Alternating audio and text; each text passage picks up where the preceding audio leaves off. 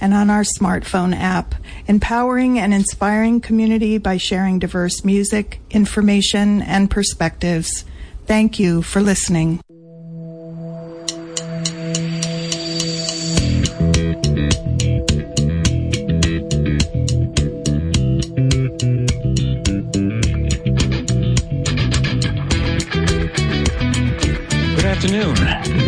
Dr. John Hunt for Let's Talk Animals from Aardvarks to Zebras.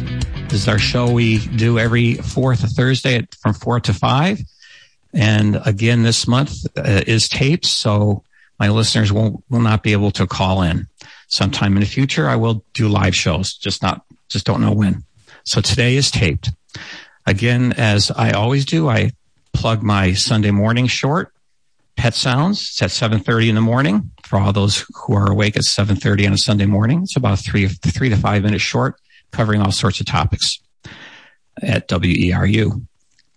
So today we have the uh, Wildlife Division Director, the Department of Inland Fisheries and Wildlife, Nate Webb, and we're going to be talking about how the citizens of Maine help the Wildlife Division in um, in studying the animals and animal life in the state called Citizen Science Program. But first, I want to say good morning to you, Nate. How are you? Good morning, and I'm doing great. Thanks for having me today. Good. Thank you for spending time with us. As I ask all my my guests, how did you get here from there? How did you get to yeah. where you are now? So, not not a complicated story. I grew up in in central Maine, um, just a little bit west of Augusta. You know, it was a an outdoors kid, loved being outside, um, camping, hiking, hunting, fishing, canoeing, all those things. Um, so I knew pretty early on I wanted to have a career that um, would hopefully get me outside as much as possible and allow me to work with nature and with wildlife and considered a few different options. But um, at some point in high school, realized there was this profession called a wildlife biologist and that sounded pretty good. And I looked into it a little bit more and it seemed like that was right up my alley. So ended up going to University of Maine to the um, the wildlife program up there, which is a really good program that we're very fortunate to have here, here in our state. And um, you know, it didn't take long for me to to uh, reaffirm that this was definitely what I wanted to do. Um, so spent four years up there, had uh, some opportunities to work on various research projects, both for grad students at the University of Maine as well as um, for for Maine Fish and Wildlife, where I work now. Um, it sort of cemented my interest in working for a state fish and wildlife agency. Um, actually, after my time at University of Maine, went out to the University of Alberta um, in Western Canada to graduate school and completed a PhD out there on uh, in wildlife ecology uh, working on wolves and elk and, and other sort of related issues. Um, Congratulations. That's Banff and Jasper National Parks, which was an amazing, la- amazing landscape to work in. Um, then spent a few more years out there working for the Provincial Fish and Wildlife Agency and moved back to Maine in 2014 um, to accept a position with Maine Fish and Wildlife and have had a few different positions here um, and was hired on as the wildlife director about two and a half years ago in, in 2019, I guess. So, what does yeah, a director uh, do? Um, you know, there's a lot of variety. So, you know, there's certainly quite a bit of administration. We have about 50 wildlife staff, um, permanent full time staff, as well as a whole host of contractors and, and volunteers. Um, so there's a fair amount of budgeting and sort of personnel management involved. Um, I'm heavily involved with legislative issues related to wildlife policy and wildlife conservation and wildlife management. Um, I'm, uh, you know, quite involved with a lot of the rulemaking that the department does with regard to to wildlife conservation. Um, also, you know, try to do the best I can to just support our staff and make sure they have what they need to do their work. We're extremely fortunate to have, um, uh, you know, an unbelievably talented group of staff, but there's things they need to be successful in their work. So I, I try to do what I can to make sure those elements are in place. Um, I also get involved in a lot of you know, kind of issues that that crop up um, from time to time, um, whether they're sort of issues related to public interest with fish and wildlife, um, you know, we occasionally have disease issues that that crop up or issues with invasive species. So kind of a, a, jack of all trades, I guess. I try to be where I'm needed and try to stay out of the way when I'm not needed. So. So as problems crop up, part of your job is to coordinate the people you have to get onto Absolutely. the problem that arises. Absolutely, and I, and I work a lot with other state agencies, um, with uh, you know with federal agencies, with U.S. Fish and Wildlife Service as well on um, on you know both statewide issues as well as regional and some national issues as well. Game wardens, that sort of thing. Absolutely, yeah. Game wardens, we work hand in hand with game wardens. We work very closely with our um, staff in the department in the fisheries division on aquatic um, habitat issues. We work very closely with our information and education division on public education and outreach and awareness related to, to wildlife management and conservation. So I interact with dozens and dozens of people in a typical day, and uh, which is one of the one of the fun things. All the great people I get to work with. So you you mentioned uh, this is a good segue. You did you did it perfectly, Nate. Uh, talking about education uh, to the public, and one of the things that you guys have been doing is uh, uh, reaching out to the public to help you gather information, and they you guys call it, I guess, it's called the Citizen Science Programs. And can you explain to our listeners what a citizen science program is? They may not realize that it's out there. Sure. I think um, I think it's important for me to share um, with listeners just the wide breadth of work that we do and the wildlife species that we're responsible for. Um, you know, I think many people in Maine and probably many of your listeners are familiar with the fact that we work on moose and deer and bear and turkeys and species like that, but we're actually responsible for every single um, wildlife species in the state of Maine, and there's over 15,000 of them. Um, so everything from moose to mayflies is how we like to paraphrase it. Um, we're responsible for invertebrates. We're responsible for songbirds. We're responsible um, for for non-game mammals, um, for reptiles, for amphibians. So there's a lot of work that we do, uh, a lot of conservation work that we do um, that often kind of flies below the, the radar and isn't um, quite as high in, I think, the, the public awareness with regard to various conservation issues affecting wildlife in Maine. So with, you know, about 50 full-time staff in the wildlife division and responsibility for over 15,000 wildlife species across a landscape the size of Maine, um, you know, we need help and it's not, that's not something that we can tackle all by ourselves. And, um, part of that is prioritizing and putting our very limited, precious staff time um, into those species where it's most sorely needed. But part of that also involves um, reaching out to the public and taking advantage of the interest that people in the state of Maine have for the, the wildlife in the state and the expertise that many of them have, and also the fact that they're widely distributed all across the state. So citizen science is, you know, put very simply, um, just a way for us to capture and take advantage of the the interest and the expertise of um, the people of the state of Maine to help us in our work conserving Maine's wildlife. Um, so that can take many, many forms, which I know we'll we'll talk more about. But at its simplest, it's simply using um, the knowledge that that Maine people have to help us with conserving Maine's wildlife. Before we move on, um, there's a I think a common misconception. So I too went to to University of Connecticut Natural Resource Conservation, and one of and one of the things that was uh, stood out is the difference between conservation and preservation. And if you could delineate those two different, because it's very very different the public often confuses preservation with conservation. So we're going to be talking about conservation for this hour. So maybe you could kind of give the listeners a, a good um, little lecture on that.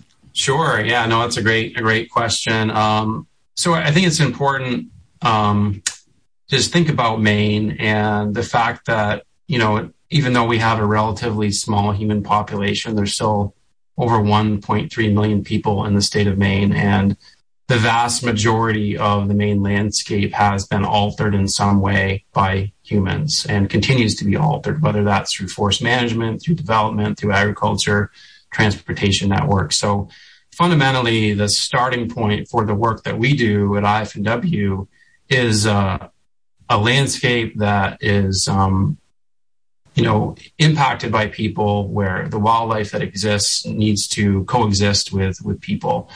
So, you know, in a, a completely unaltered environment, um, that's where we might look at something like preservation, where um, the goal would be to keep all wildlife species and their habitats sort of intact and um, unimpacted by humans. But in, in most cases, that's just not practical. It, it certainly is the approach that's taken in some um, some park settings, both state parks and national parks and ecological reserves, where the goal is for, for wildlife species and their habitats to exist essentially un, unimpacted by humans. But um, for the vast, vast majority of the state, that's just not possible. So in that situation, we look at conservation, where essentially we're trying to balance the fact that we have people and their activities on the landscape with wildlife and try to um, manage wildlife and some human activities in a way that is compatible with one another. And so that's sort of a, you know, fundamentally the difference between preservation and conservation. We we acknowledge that people are on the landscape. We acknowledge that they, you know, have had and continue to have, you know, impacts on wildlife and their habitats. And essentially, we're trying to find a balance um, between the people in Maine and the and the wildlife and the habitats that we have here. So you're what you're trying to do is make sure that the wildlife is maintained but our human actions allow them to maintain at the same time we can use the environment too. Exactly, exactly. And I, maybe people have heard multi-use uh, technique. What what is that? What does multi-use mean? Yeah, so you know, in a multi-use landscape, um, you know, just like you like you shared, you're, you know, we're trying to um, allow multiple activities, whether it's recreation, whether it's, um, you know, uh, well thought out and well planned development, um, in some locations, agriculture, forest management, to occur in a landscape um, with wildlife in their habitats um, in a manner that that wildlife, you know, continues to thrive. So, what's getting back to the kind of went diverged a little bit away from the topic, but I wanted the, the our, our listeners to understand that. So the citizen science programs, uh, what is their purpose and who can participate? Yeah, so they, you know, we have a number of citizen science projects, and again, the, their fundamental purpose is to capture um, the the interest and the expertise of Maine citizens to help with wildlife conservation. The different projects that we have all have slightly different goals. Um, in some cases, we're looking for very specific information to aid in, um, you know, relatively narrow management decisions. So, for example, we have a, a deer spy project, a citizen science project, where we're looking for observations of deer and their offspring to inform the number of any deer permits that we issue in a, in a given year. We have other projects like the Maine Bird Atlas or the Bumblebee Atlas where we are asking Maine residents to help us capture relatively basic information on the species that we have here in Maine and their distribution. Um, and those are kind of two good examples of the bookends, so to speak, of the citizen science projects that we have. Um, in some cases, there's very narrow goals and very specific information that will inform um, sort of a, a, key management program. And in other cases, it's really baseline information on what exists in the state of Maine and where those species occur within the state. And with that data, you guys can make decisions on management. Absolutely. Conservation. Absolutely. We can determine, um, you know, over time as particularly for those projects that either occur over a long time period or those projects like the bird atlas where we might we might conduct that that work that survey work every 20 or 30 years we can look at long-term trends and long-term changes and use that to inform more focused conservation work so for example if through one of our citizen science projects we determine that a particular species has really declined over a 20 year period in their distribution or in their abundance, then that would cause us to um, consider investing more resources more resources into understanding the reasons for that decline and hopefully trying to come up with ways to reverse that decline. Including altering human activity. Potentially, potentially. if need be. Okay. You mentioned several times uh, this outreach program is you're trying to capture uh, the knowledge of the citizens However, when I was reading your the wildlife uh, fish and wildlife literature on these citizens group, it also emphasized that you don't have to know anything.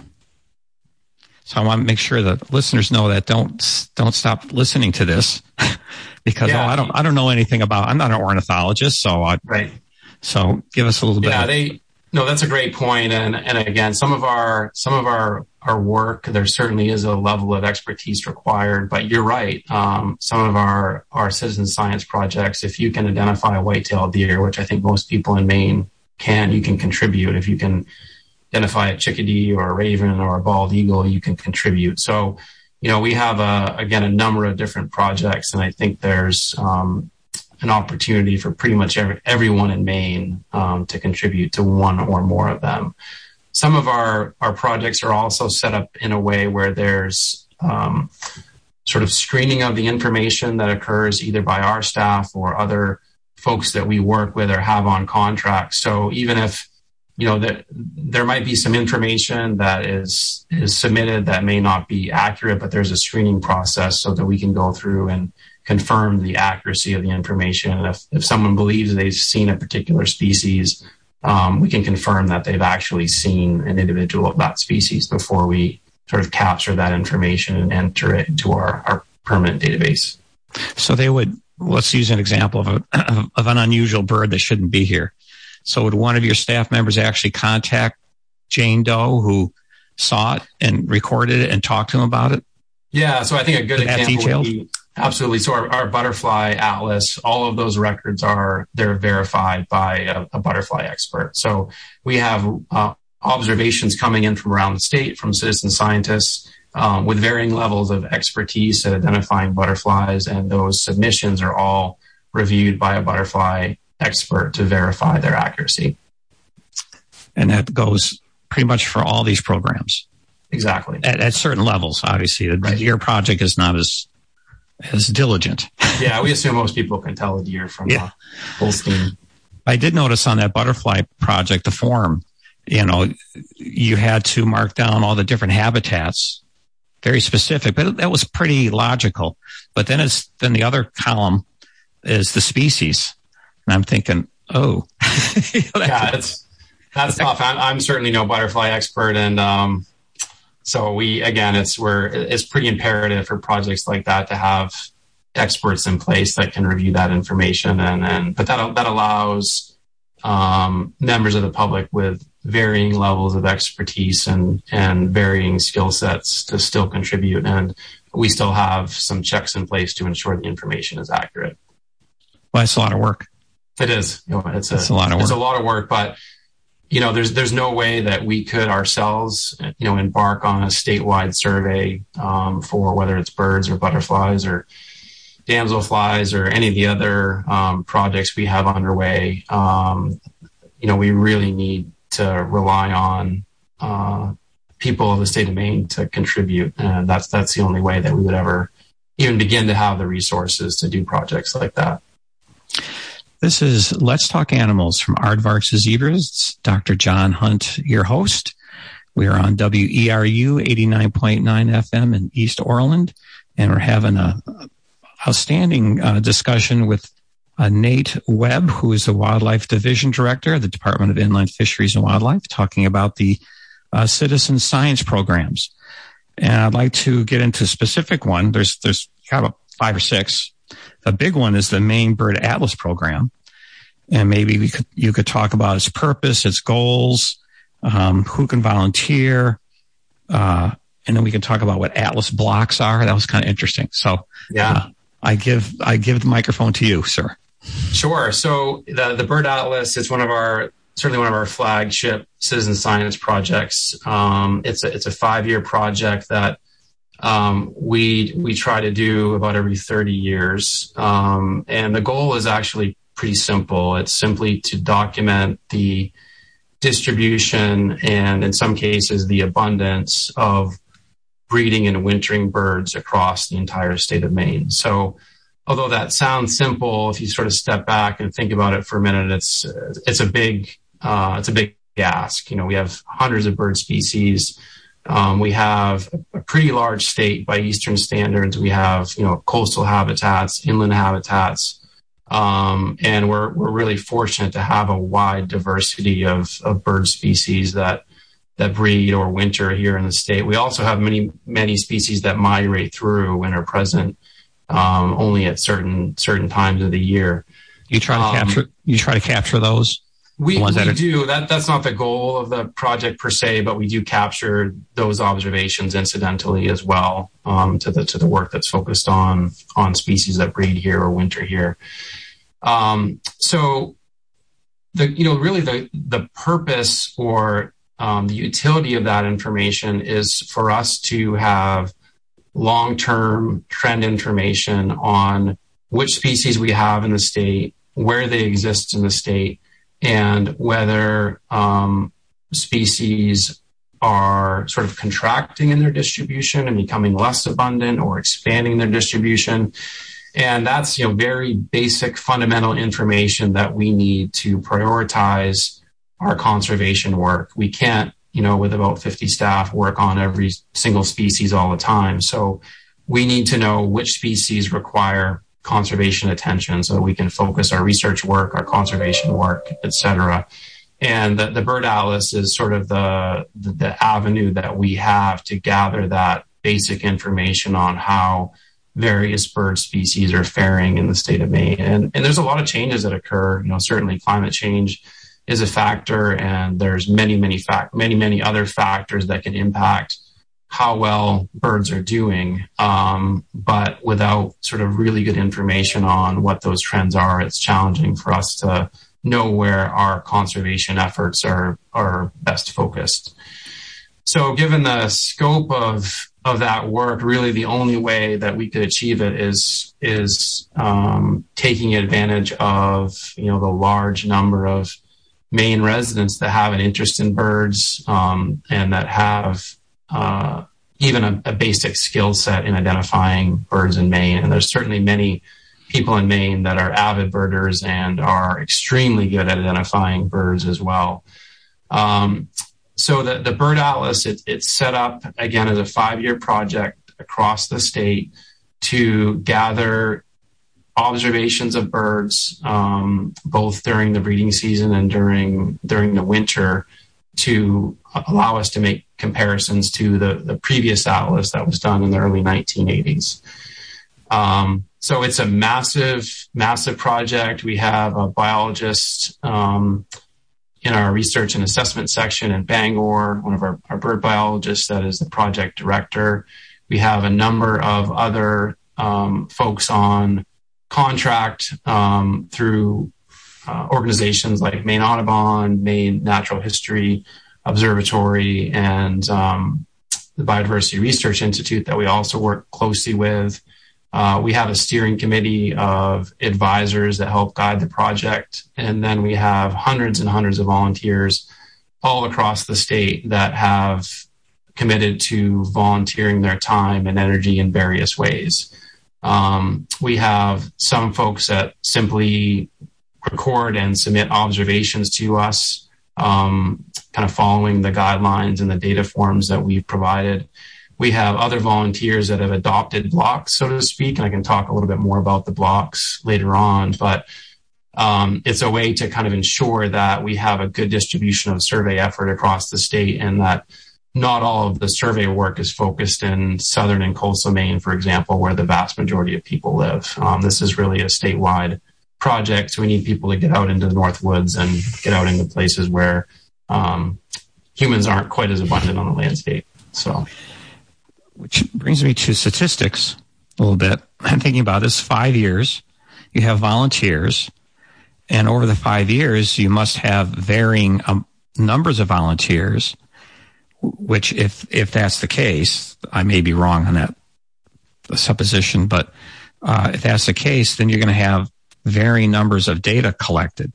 So how do you is it just statistical analysis or you know, how do you account for that variability in observation and actually what's out there?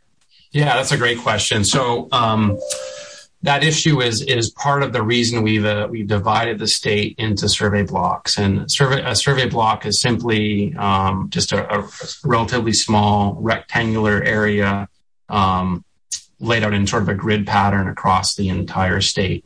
And in order for uh, a survey block to to be completed, um, so in other words, to have a a survey effort that is sufficient to um, document the species that occur in that block, there's a sort of a minimal baseline amount of volunteer survey effort that's required before that block is completed and we consider it um, surveyed. And that can that effort can occur at any point during the five year period. But fundamentally, the information that we're gathering is presence data.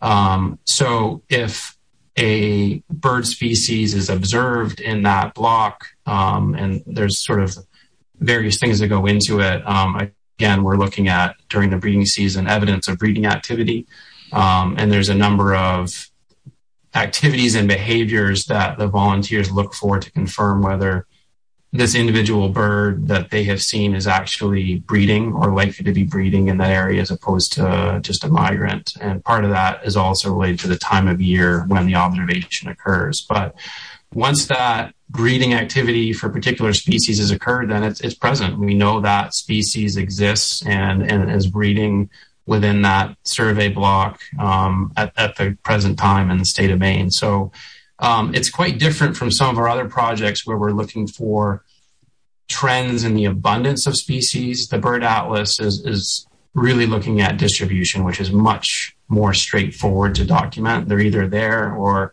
they're not, or at least they're not observed. And once they're observed, um, we know they're there and we can sort of move on to another species or another survey block and make sure we're getting, we're getting sufficient effort to document all species across the entire state.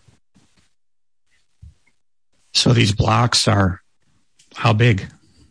Um, I believe they're about two by three, uh, two miles by three miles. It might be a little bit off, but they're based on latitude and longitude. So, okay. um, yeah, but you know, relatively small, and we have some a number of priority blocks. Um, those are often associated with conservation land, either um, public land that's in conservation, or uh, our agency also owns a number of wildlife management areas. So many of the priority blocks are distributed um, or aligned with those conservation lands, um, but they're also distributed more generally across the state, again, in an effort to ensure that we have a good distribution of survey effort and we don't end up with gaps in our knowledge regarding bird distribution when the project is finished. Um, so we spent a lot of time working with with volunteers and volunteer coordinators on the project to make sure that we're at a minimum um, completing the surveys in those priority blocks and the other uh, blocks that are not indicated as a priority certainly receive survey effort but those are kind of the second tier um, in terms of where we try to direct effort for the project and how about along the borders of those blocks you know one guy is looking at a bird on one side of the street and then they look on the. I mean, is that is that a problem or? I'm it's just, not. No, it's it's it's sort of uh, it's in or it's out. It's in the block and or it's not in the block. And um, if it's observed within the block, then it's present. It's in the block. as simple as that. And, and, and you'll, you'll, notice a, a, theme there with a lot of our citizen science projects because of the the nature of the data and the nature of the assistance that you know we're asking for. They're structured in a way um, that is sort of robust to varying levels of um, you know skills and levels of effort by the volunteers so we need to have a, a project framework that allows as many people as possible to contribute and Um, doesn't end up being so complicated and complex that people are sort of turned away initially or the data that we receive, can't be used. So it needs to be, relatively straightforward and and set up in a way that we can receive that information efficiently and kind of roll it up into information that's useful. So you'll you'll notice that's a pretty common theme across all these projects is they're they're set up in a way that is hopefully user friendly for the public, but also usually user friendly for us to to capture and analyze that information when uh, the data are submitted. Is the um, is the five years going on now? Yeah, we're in actually year four of five. Oh, okay. Um, it's it's been a great success. Um, again, hundreds and hundreds of volunteers. We're making excellent progress, achieving achieving the goals and completing survey effort in all those priority blocks. So um, it's, been great. There's been a huge amount of interest by by the public. Um, we're fortunate in Maine to have a, lot of really avid birders, and um, I think many of them just love this project and the ability to contribute to something that really is part of a much bigger effort and um, I think will prove to be very important for bird conservation in Maine in the long run. And you mentioned that uh, breeding season uh, and I guess non-breeding season. So are, are there certain times a year that the volunteers are out or is it is it 24 7 yeah, so most of the most of the work, um, again, there's sort of two components: um, breeding birds and wintering birds. So naturally, the wintering birds that's in the the winter period.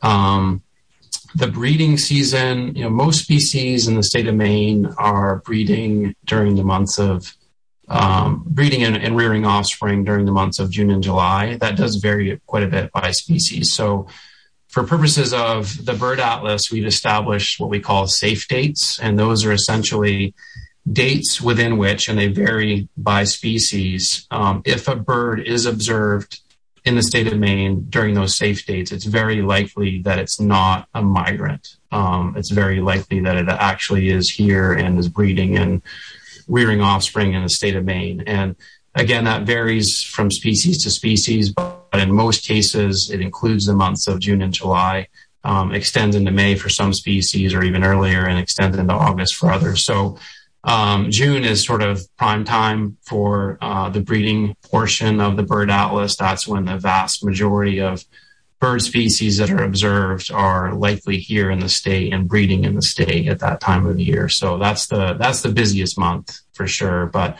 certainly um, there's survey work that occurs in, in May and in, in July and even into August for some species.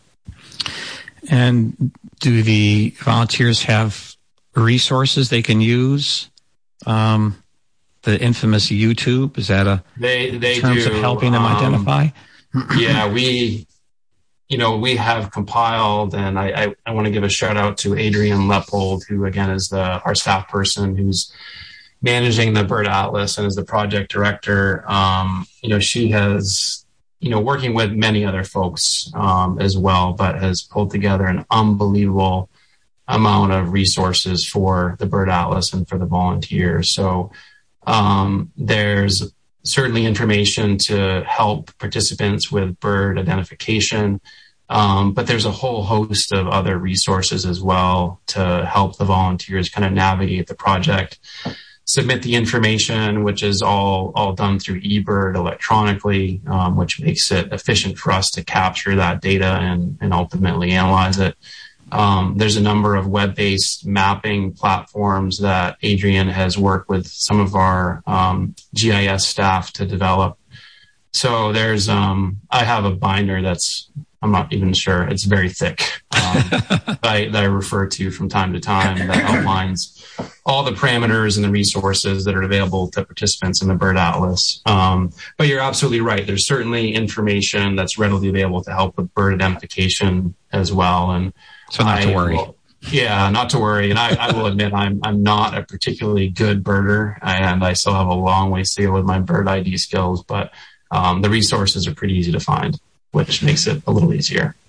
My listeners may have recognized Adrienne's name. She had, she has been a guest on our, on my program uh, with regard to bird feeders and that sort of thing. She's uh, she's uh, Jewel. She's, she is. She's great. She's lucky great. to have boundless energy. We're very fortunate. Now, does this uh, once all this data is collected? How much of that is um, available to the public or for someone who's a grad student at UMO? Yeah, you know, really, it, it's all basically available. Um, in fact, we do our best to make it available um, as the project occurs. So on the Maine Bird Atlas website, there there are, as I mentioned, maps and information um, compiling the data that has been submitted to date. And I mentioned the the fact that the data are submitted through eBird, and that allows us to capture that, information and summarize it very efficiently. And we've been able to keep up with that as the project unfolds and really have been able to share the results with participants and with anyone else that's that's interested um, as the project has been underway. How is the um, there's something I read about sponsor species? Is that related to the Bird Atlas, or is that something else? It is. It is. So that's uh, essentially a, a fundraising um, oh, activity that that supports some elements of the project. Um, so I should mention that although the Bird Atlas it, it's is led by IF&W, there are many other partners involved, and um, for our portion of the project, we use primarily um, a federal grant um, funding from a federal grant program called Pittman Robertson, which actually comes from excise taxes on firearms and ammunition. Um, so that that's the primary funding source that that we have. Um, we are required to match that funding either with uh, actual cash or with in-kind contributions. So all of the volunteer effort that's put into the project, we ask those volunteers to record and submit their hours, and we're able to use that donated time as match for the federal grant that we have that pays for sort of the the, the expenses that require sort of cash.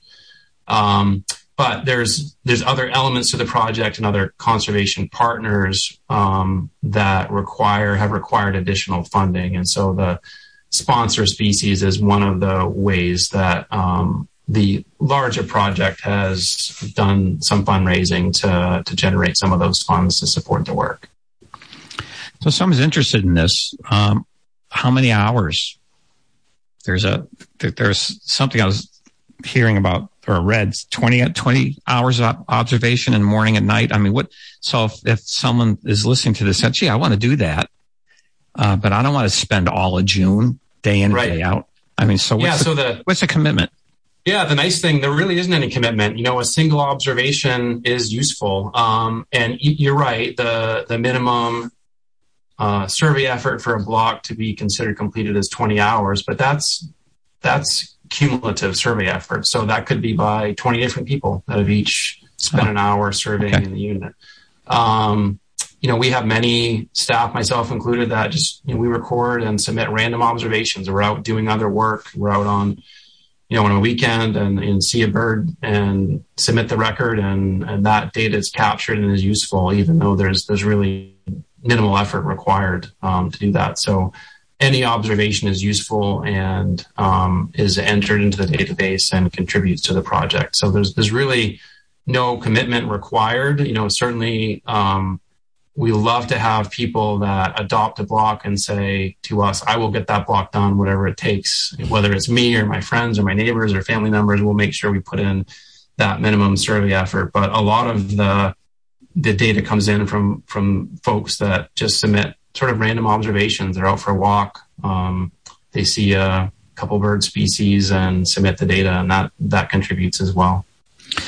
Now, correct me if I'm wrong. Um, I haven't thought about this in a while. Chris, on Christmas or is it New Year's? There's a bird count. Christmas bird. I think count. is it Audubon that sponsors that? That's right. Do you use that information? We do, we do. There's quite a bit. There's overlap. Yeah. Oh, so that's good. a they share. Yeah, that's a long, share. a long-term annual survey. That's that's national, and um, but there's there's overlaps. We're able to, to use some of that information as well. Oh, good, good. It's good to hear. Also, in, in application, you implied funds. The volunteers don't get paid. No, they don't. No, they're they're, they're volunteers, strictly volunteers. Um, but there's still there, there's still quite a bit, you know, of of, uh, of funding required. We do have some paid technicians, um, um, and in a lot of cases, those technicians are doing um, other types of survey work associated with a project to try to get at abundance, um, and that's those are more sort of rigorous, complicated survey protocols that require a great deal of consistency and um, a higher level of, of training. Um, and we also use those paid technicians to go into many of the more remote areas of the state where it's just challenging to get, you know, volunteers to go up in the St. John or the Allagash to, to survey some of those blocks. So um, a lot of the funding goes towards those those technicians. Um, I mentioned we also have some some contracts with some other conservation organizations to help with project management, some of the statistical analysis, some of the mapping, and the volunteer coordination. So it, um, you know, we're certainly getting tens of thousands of hours of volunteer time, and that is at, at no cost to the agency or to any of our funding sources. But there are some pretty significant other expenses that we, we do need funding for. And on the other thing on the on the uh, application was a thing about liability and uh, insurance. So it seems like the state is insuring you when you're out there counting birds. Is that accurate? That's right. That's right. So volunteers have the option of accepting or declining that, and it's accident insurance. Um, but we have a, a, policy, and that that covers all of our volunteers um, that, that, that choose to take advantage of it. That would would cover them in the event of an accident while they're volunteering for the project. That's right.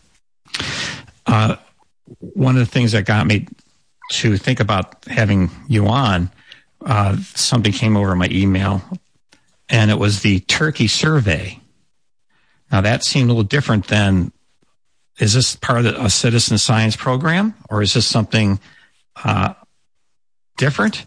So no, what is. is the turkey? It's, it's Christmas now. This this show is going to be aired during Christmas. So talk. Let's talk turkey a little bit. Yeah, for sure. So yeah, we have an annual turkey brood count. Um, it occurs in August every year, and um, it, it's actually it's it's it's relatively straightforward. It's simply trying to gather information on productivity and reproduction by wild turkeys.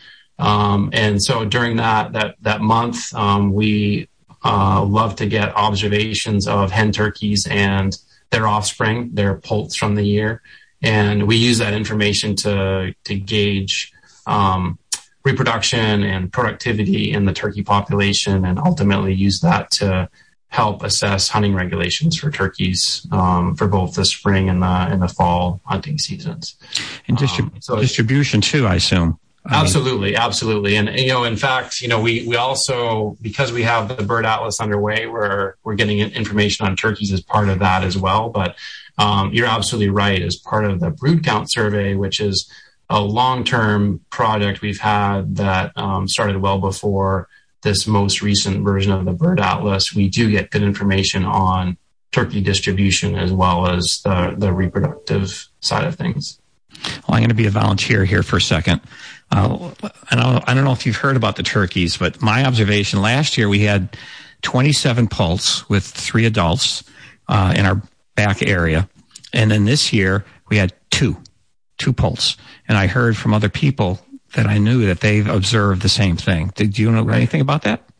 No. Um, yeah, I've had some some uh, personal observations. Certainly, um, you know, one of the reasons we do those brood counts is that turkey reproduction um, and sort of nesting success is highly variable based on weather conditions.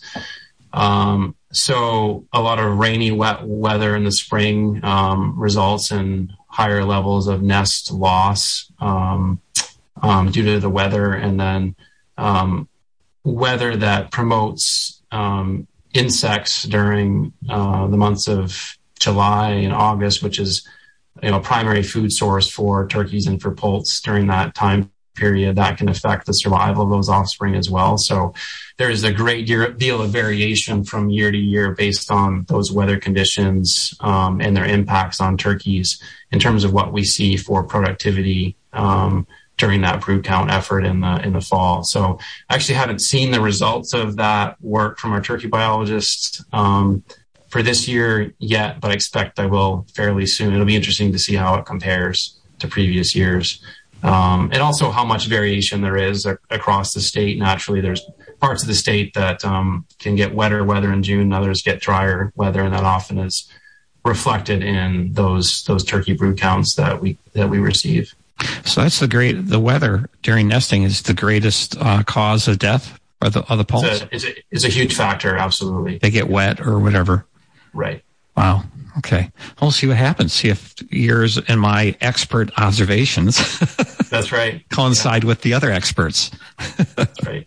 No, it's always interesting. You know, it's it's always neat to see how well your own personal observations match up with what the the data actually show when it's compiled from across the state. Some, um, it, it seems like it often does, but sometimes what I seem to see in my travels is completely different from what so, and, so that's, and that's you know the this natural variability and and, yeah. and things like sample size and um, sometimes what what we observe personally um, isn't all that indicative of what's really going on out there, which is why we we do projects like this um, and don't make decisions or recommendations based on just sort of what we see ourselves. So, in your position, it's best to stay quiet about your personal observations. That's right. Yeah, usually they're meaningless. So you you carry a lot of weight, so you don't want to say anything. Yeah, I try not to make any um, prognostications, so to speak. Another project uh, I know uh, Brad Allen has been on my show, um, and he, I think he's gotten interested in the um, the shorebird, shorebirds. I think uh, there's a river bird project. How's right. that different from the the atlas? Yeah, that's so fascinating in Maine. Yeah, the Riverbird project is a really neat one. Um, so another of our, our bird biologists, Erin Call, actually oversees that that project, and that's some work that she started actually started a number of years ago as part of her, her PhD work at the University of Maine. Has has kind of continued it um, with her with her work for IF&W since she was hired on a number of years ago. Um, that project is looking at changes in the distribution of um, various bird species in relation to presence and absence of dams, changes in, in water levels and habitats in riparian areas. Um, so if you think about it, there, you know, there's a lot of changes that have occurred to Maine rivers over over the years. There's been dams that were built. There's dams that have been removed. There's um, sea run fisheries that have declined and then increased. Um, and the, the presence or, or, absence of dams can certainly have an impact on on the distribution and abundance of some of those species. And so that project, it's really it's more of um, I would characterize it more of a research project that's trying to help us understand how those changes that occur over time in rivers in Maine impact various bird species um, that are dependent on the rivers for, um, you know, so, as a source of food or or sort of integral to some portion of their life cycle. So it's a it's a long term effort, and um, again, it's some work that Erin has been doing for quite a while. But it is pretty interesting to see some of the changes to bird species species assemblages that occur as rivers change and um, and those habitat conditions change and, and those riparian systems. So a lot of this is habitat. It is uh, information, pollution, um, hydro energy, all that stuff. Absolutely, absolutely. Wow. Well, how about the shorebirds? Is there, there is there a separate project for shorebirds? That's a pretty big. Yeah, area. so we have, um, you know, shorebirds are you know kind of a, a, jewel for the state of Maine. You know, we um, are are kind of a key stop in the in the migratory route for a number of shorebird species.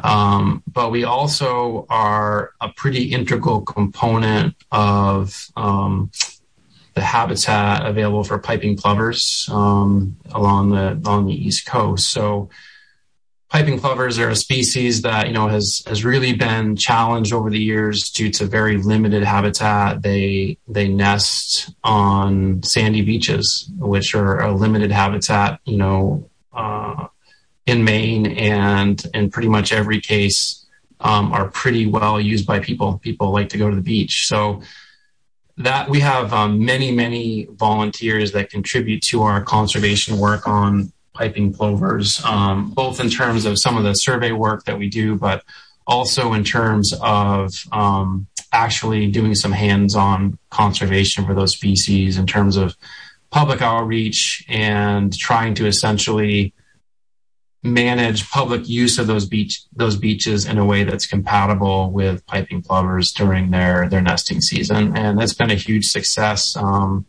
I think it's been the past three years now. We have had a record-setting numbers of of piping plover pairs nest and produce offspring on beaches in Maine. So. Um, really, a huge conservation success story. Uh, they still have a ways to go, but uh, we're pretty proud of that work, and it, it is due in significant part to many, many volunteers that that help us out. And the, the general public, don't you have to? Uh, uh, you you have the nest cordoned off, so to speak, That's like right. they do down in Florida for the turtles. Exactly. Uh, and and the public is generally cooperating. Very, they do. They do. They really do. Um, I applaud the public. That is amazing. It's, it's, it's, it really is. And, you know, every year we, we cross our fingers that those, the chicks fled from the beaches before the 4th of July. yeah. Um, because yeah. that, that can be a little bit hectic when you have these little tiny plover chicks, you know, the size of kind of uh. a cotton ball running around amidst, amidst the chaos that can occur on the 4th of July on beaches in Maine, particularly when the weather is good. So, um, that's always what we're, we're aiming for. And, um, but, uh, that, you know that species without all the volunteer support that we get you know really would not be doing as as well as it is. Oh, hats off to you guys for getting that out to the public for support. I think uh, especially maine i think we're more aware of of trying to keep our wildlife around. I, I, think you're right. And you know i'm i feel thankful every day that to work in a state like maine where wildlife and the outdoors in general are such a big part of the public consciousness. It seems like everybody cares, um, yeah. and everybody has you know some some degree of connection to wildlife, and um, we don't we don't have to struggle to to find support. Um, it, it's just something that's important to people in Maine, which uh, makes our work a lot easier. You mentioned in the beginning of the show. Uh, you're responsible for every species um, of animal, and that's a tall order. Uh, the ones I, I'm concerned about are the amphibians and the reptiles. Uh, and some of the insects, especially amphibians and reptiles, they're endangered worldwide, the frogs and that sort of thing. And I think you do have some citizen science programs for those. Uh, and are we, are you leaning towards, um, as a, as a state agency preservation uh, for these more than conservation?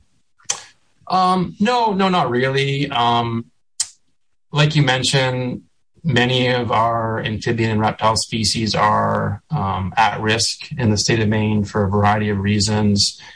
Um, amphibians, in particular, are, are, quite vulnerable to various forms of environmental contamination. There's also been a number of um, diseases globally that have impacted amphibians um, that are you know, very challenging for us to, to deal with.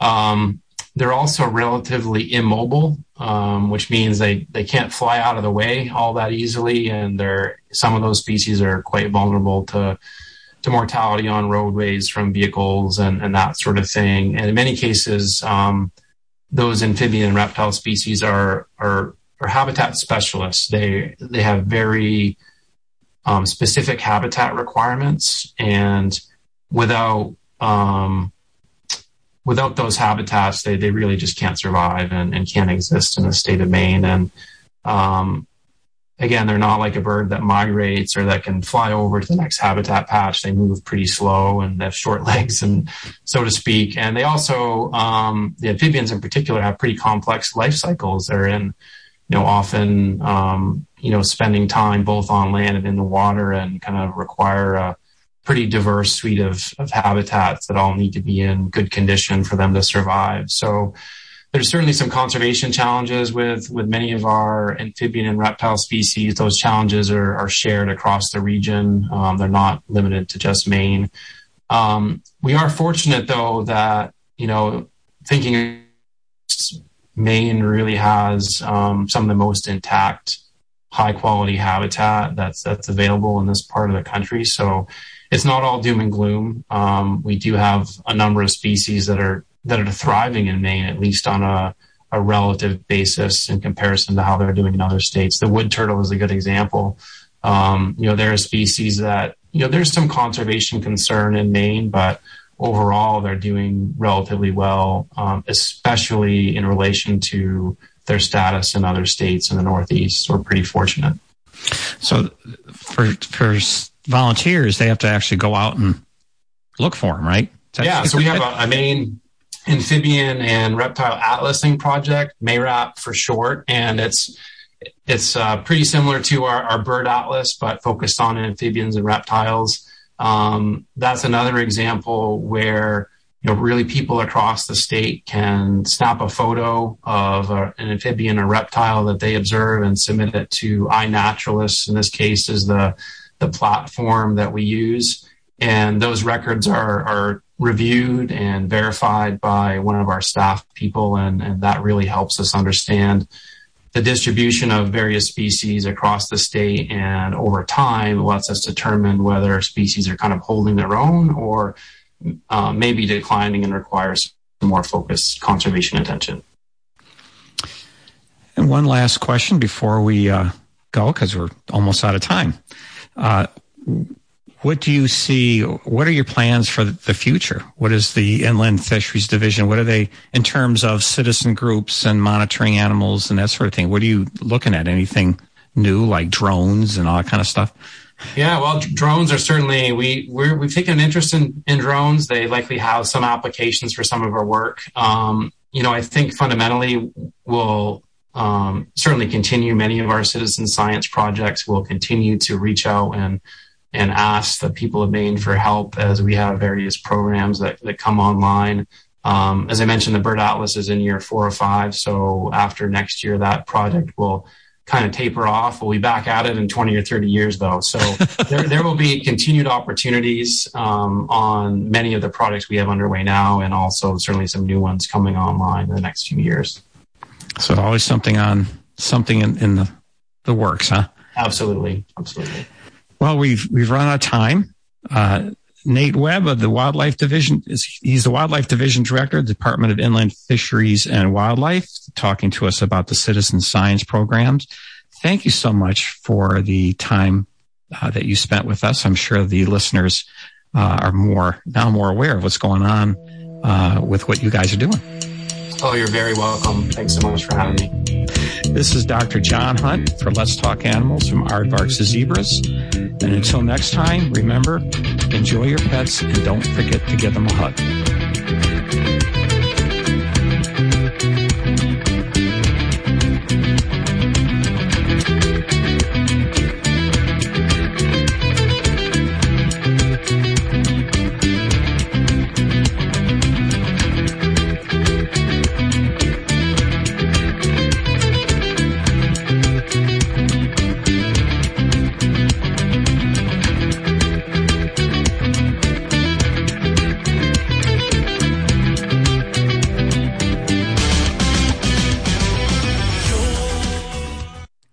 Support for WERU comes from our listeners and from the Green Store in Belfast, helping to support community solar and Sierra Club Maine. Details at greenstore.com.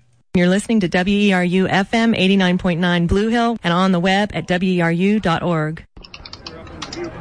Welcome to 2021 Talks, where we are following our democracy in historic times. We know some student loan borrowers are still coping with the pandemic and need some time before resuming payments. The Biden administration is extending the moratorium on federal student loan repayments until May. Loan payments were set to resume in February after being on hold since the early days of the COVID 19 pandemic. With no guarantee of blanket loan forgiveness on the horizon, White House Press Secretary Jen Psaki says borrowers should take the additional 90 days to prepare for the moratorium's eventual end.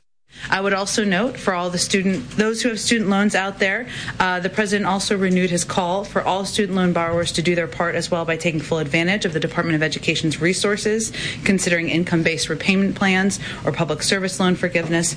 Meanwhile, President Joe Biden met with a White House task force to discuss ongoing supply chain issues ahead of the holidays. FedEx CEO Fred Smith told the president the nation has largely avoided a holiday supply chain crisis. The supply chain issues are not all solved, but there's a lot of effort underway to solve them, and we're optimistic that people will have a good peak season, and uh, most of uh, Santa Claus's products will be delivered to the consumers. The